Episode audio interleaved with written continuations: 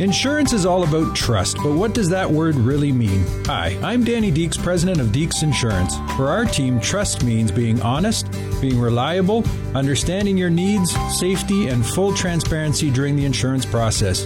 To know more about our home and auto insurance coverage, get in touch with your friendly Deeks Insurance advisor at 1 800 240 5283 or visit deeksinsurance.ca now and experience a company you can count on.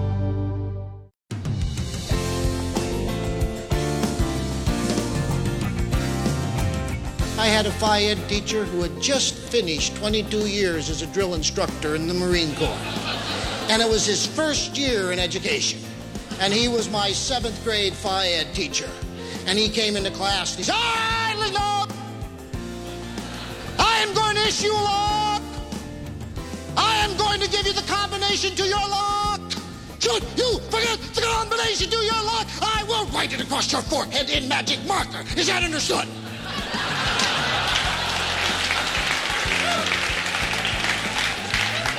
And guess who forgot the combination? Oh, well, what a classic moment from a classic presentation by Guy Dowd. And we're going to hear more from him today on Focus on the Family with your host, Focus President, and author Jim Daly. Uh, John, here at Focus on the Family, we love to share encouragement, and that's the purpose of our broadcast today. I think you can feel it.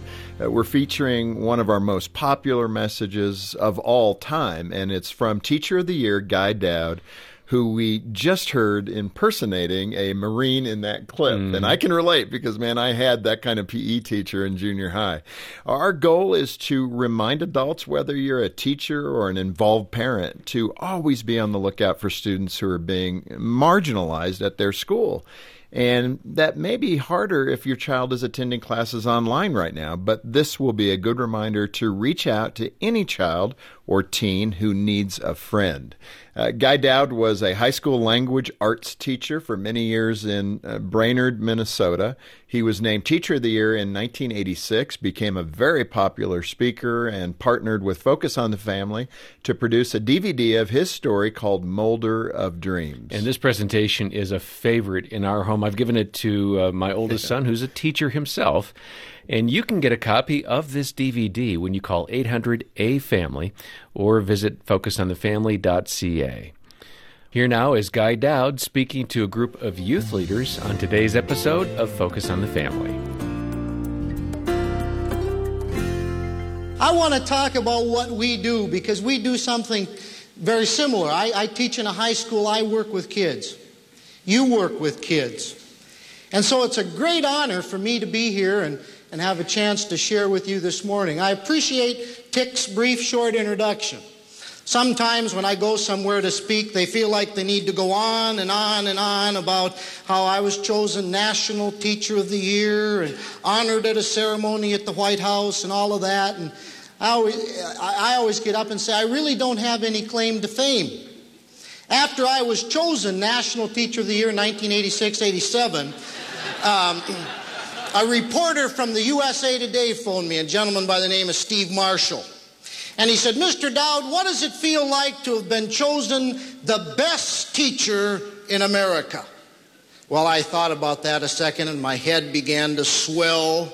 And then all of a sudden I said, Mr. Marshall, you have to stop right there. In no way does being chosen Teacher of the Year mean I'm the best teacher anywhere. Certainly not in America with two and a half million teachers. Not in Minnesota or Brainerd, Minnesota, where I teach. Hopefully, I'm the best teacher in my classroom. Sometimes I'm not so sure. But being chosen Teacher of the Year doesn't mean you're the best teacher anywhere. It's simply somebody to speak on behalf of all teachers. And that's been a great honor for me. So I don't really have any claim to fame. If I had any claim to fame at all, and I always have to tell this because everybody likes to hear about it, it's the fact that I used to weigh 327 pounds. And I'm proud of that. Thank you.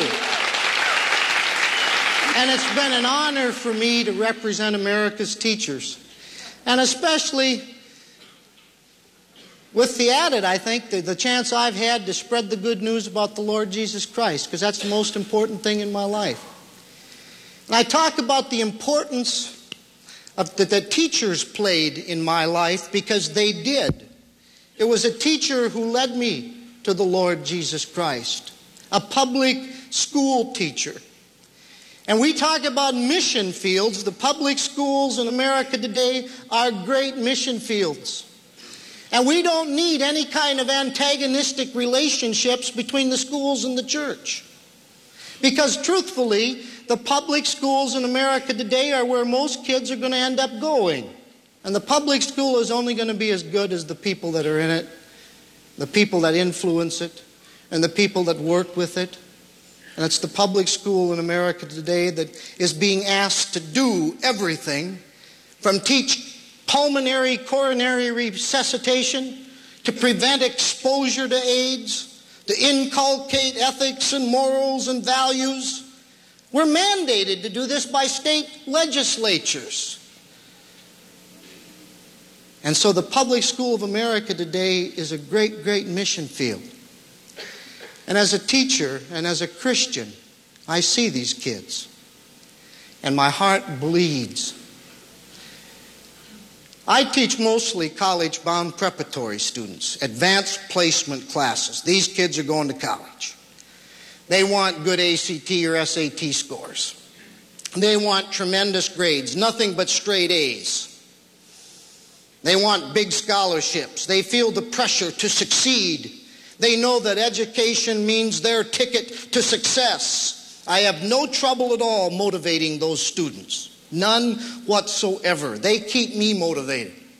All I have to do is come into class and use my most basic motivational technique. One that one of my Chinese professors in college used, who came into class the first day and he looked at us and he said, Sometimes me flunk whole class.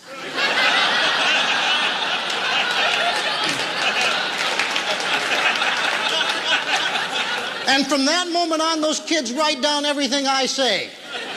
You're dismissed, you're dismissed. But then I'm always given a class or two of fundamentals of composition, the detested basic grammar and writing class. For sophomores, the most hated class in the school. And that keeps me humble. Those kids love to take notes too. They draw marijuana leaves on their notebooks. Billy Idol is my idol.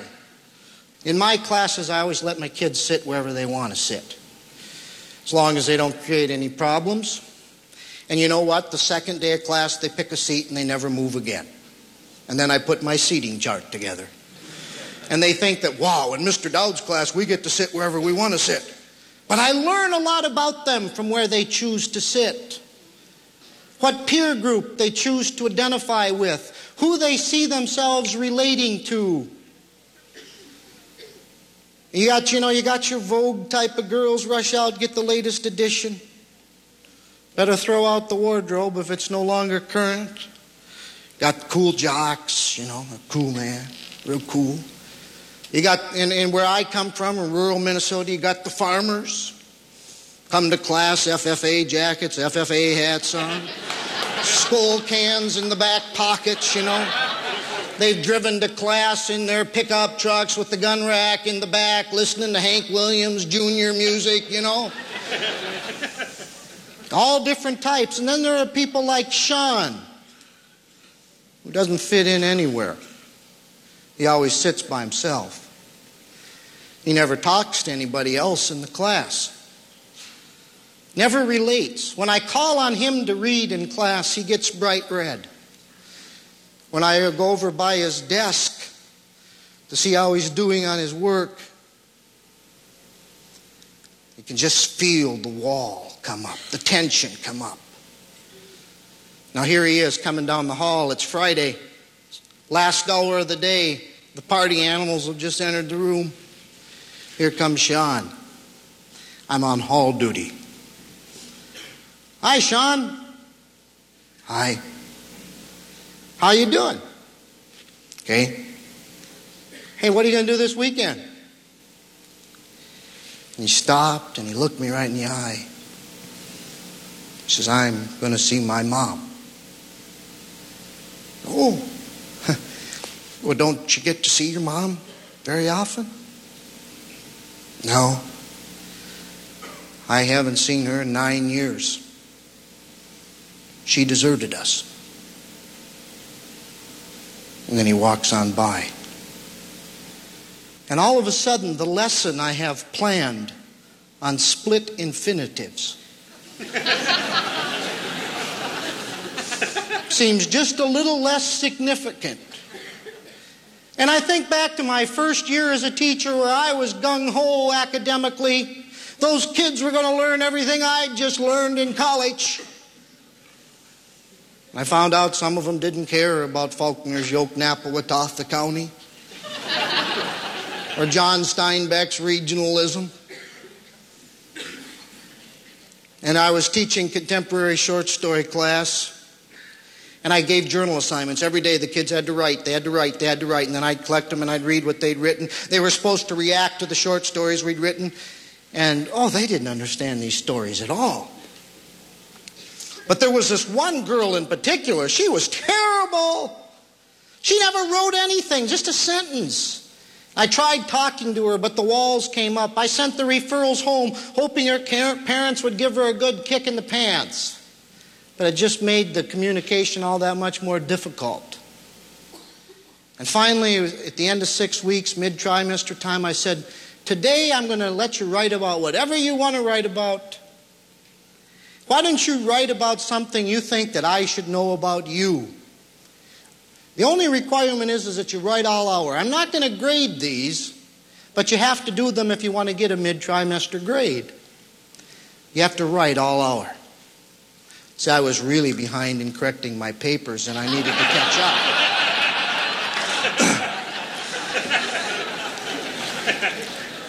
and I collected those journals that night. And I went out to eat at Taco Town, had an order spaghetti, half chicken, went to the football game. Went home from the football game, made a big, you know, bowl of butterbrickle ice cream, sat down, started to read journals, and I came to this girl's. This Focus on the Family broadcast will continue in just a moment. Are you a pastor or ministry leader? Are your everyday ministry responsibilities taking a toll in your life? It's time to let God minister to you. Come away with your spouse and be quiet before God. Focus on the Family Canada has designed a seven day retreat for couples in ministry. Come visit us at Kerith Retreats, a quiet place to receive from God and deepen your connection to Him, your spouse, and your calling. Find rest, find renewal, find reconnection with God. Find out more at kerithretreats.ca. Financial Moments with Tom Copeland. Many Christians believe that their spirituality has no impact on how they manage money. This is not true.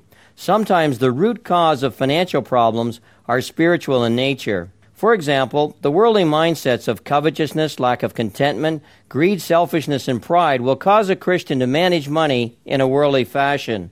What's the solution? We must learn to think differently about money and material things.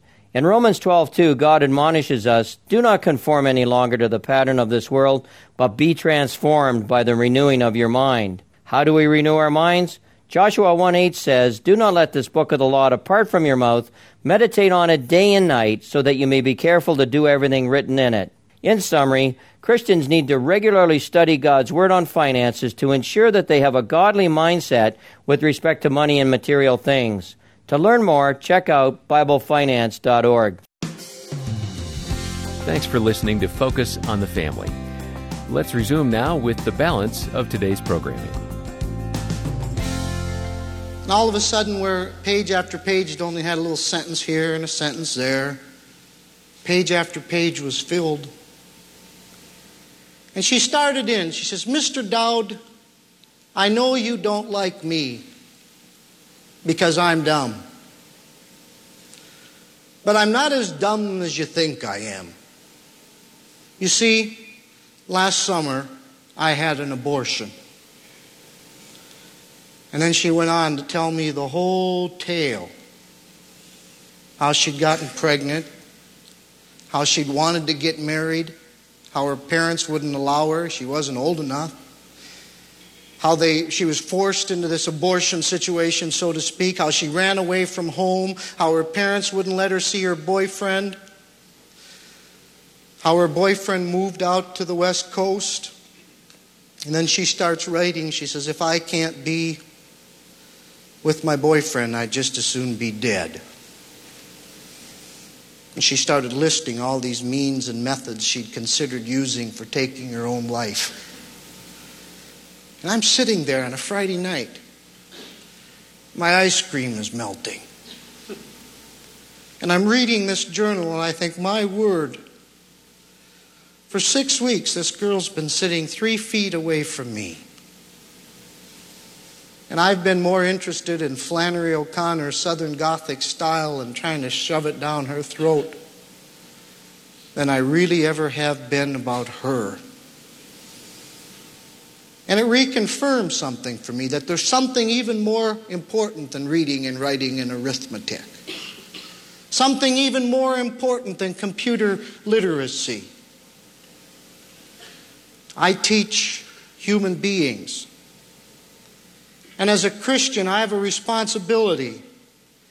I remember back to my college days when one day during final exams I was bummed out. I'd been up for nights on end and felt the pressure to get good grades, and I took off. And what I did when I felt that way is I would eat.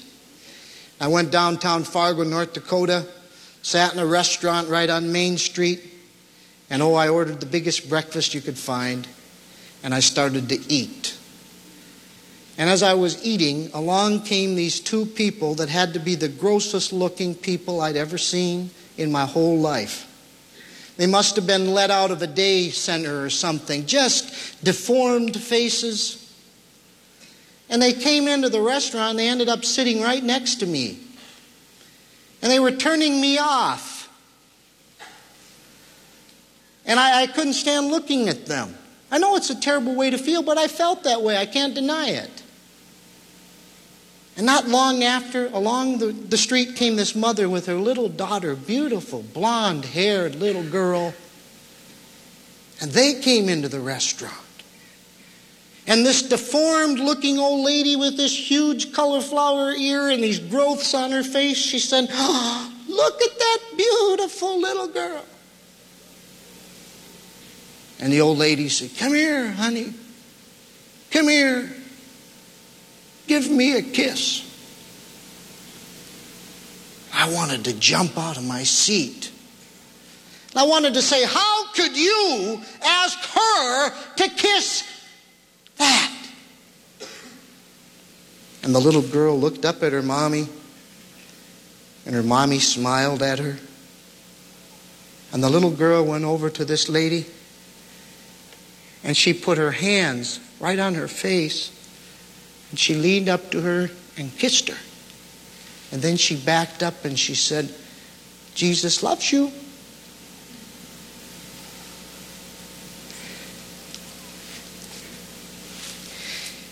And I went back to my dorm room, and my roommate had a poster on the wall. This old drunken bum in the gutter, his flask empty, passed out, drunken old bum. And the poster read, You love Jesus Christ only as much as the person you love the least. Oh, it's so easy to love the beautiful people, the popular people, the good looking people. So, you know what I do as a teacher? I go to school a little early in the morning. Here's a desk. Here's where Sean sits. I sit down in Sean's desk. And I pray for Sean, sitting in his desk. And then when Sean comes walking down the hall, I can never think of him again in the same way. I'm sitting in school after the bell is rung. It's about 5:15 anxious to get home and or go out to Taco Town and have some spaghetti and chicken and get to the football game. And I look up in my door and there's Chris, number 85. My first year as a teacher, and here stands number 85 with his football jersey on. Hey, Chris, what are you still doing here? I had to pick up some books. He said, and then I thought I'd get dressed early for the game. I said, boy, that's pretty early. He says, yeah, I kind of like to be the first one. I said, big game tonight, huh? He says, yeah, we play the Flyers. I said, yeah. you're going to beat them? He says, ah, we're going to kill them. I said, good. And he kind of stood there and shifted his weight back and forth from foot to foot. He says, you know, uh, tonight is uh, parents' night. She says at halftime they have uh, all the senior football players go out in the field and then they invite their parents to come down on the field and stand behind them. And uh, well, I, I, don't know if you know this or not, but uh, you know my folks are divorced. My dad lives in California, and my mom, well, she's uh, she's out of town. And, and the coach said that if our, our, parents couldn't be with us, that we should ask somebody that, um, you know, somebody that, well, we respect. And uh, I was going to ask you sooner, but uh, hey, if you can't be at the game, that's okay. I said, no. Are you asking me to stand up with you at, at at halftime. So if you're not going to be at the game, that's okay. I said, Well, I'm going to be at the game. I said, I'd be very, very proud to stand up with you. Then he sat down on the edge of the desk. He says, You know, I haven't gotten into the game yet this year. I said, Oh. And I said, Well, I'm sure you'll get into the game tonight. And I went to that game sat up there in the stands, cheered, watching number 85. Last game of the year, so we dressed the sophomore team as well because they were going to be varsity next year, you know. Kept watching number 85, who was cheering patting people on the butt as they came back in from the field, but who as of yet hadn't gotten into the game. Halftime expired, and I went out and was introduced and stood behind number 85. And I remember as I stood there, I prayed that should I ever have children someday, I was hope just pray that they'd never have to have substitute parents. And the third quarter started, and we had about a 17 point lead. Number 85 still hadn't gotten into the game. Now, hey, I'm not questioning anybody's coaching decisions. But by the fourth quarter, I was standing up. Put number 85 into the game!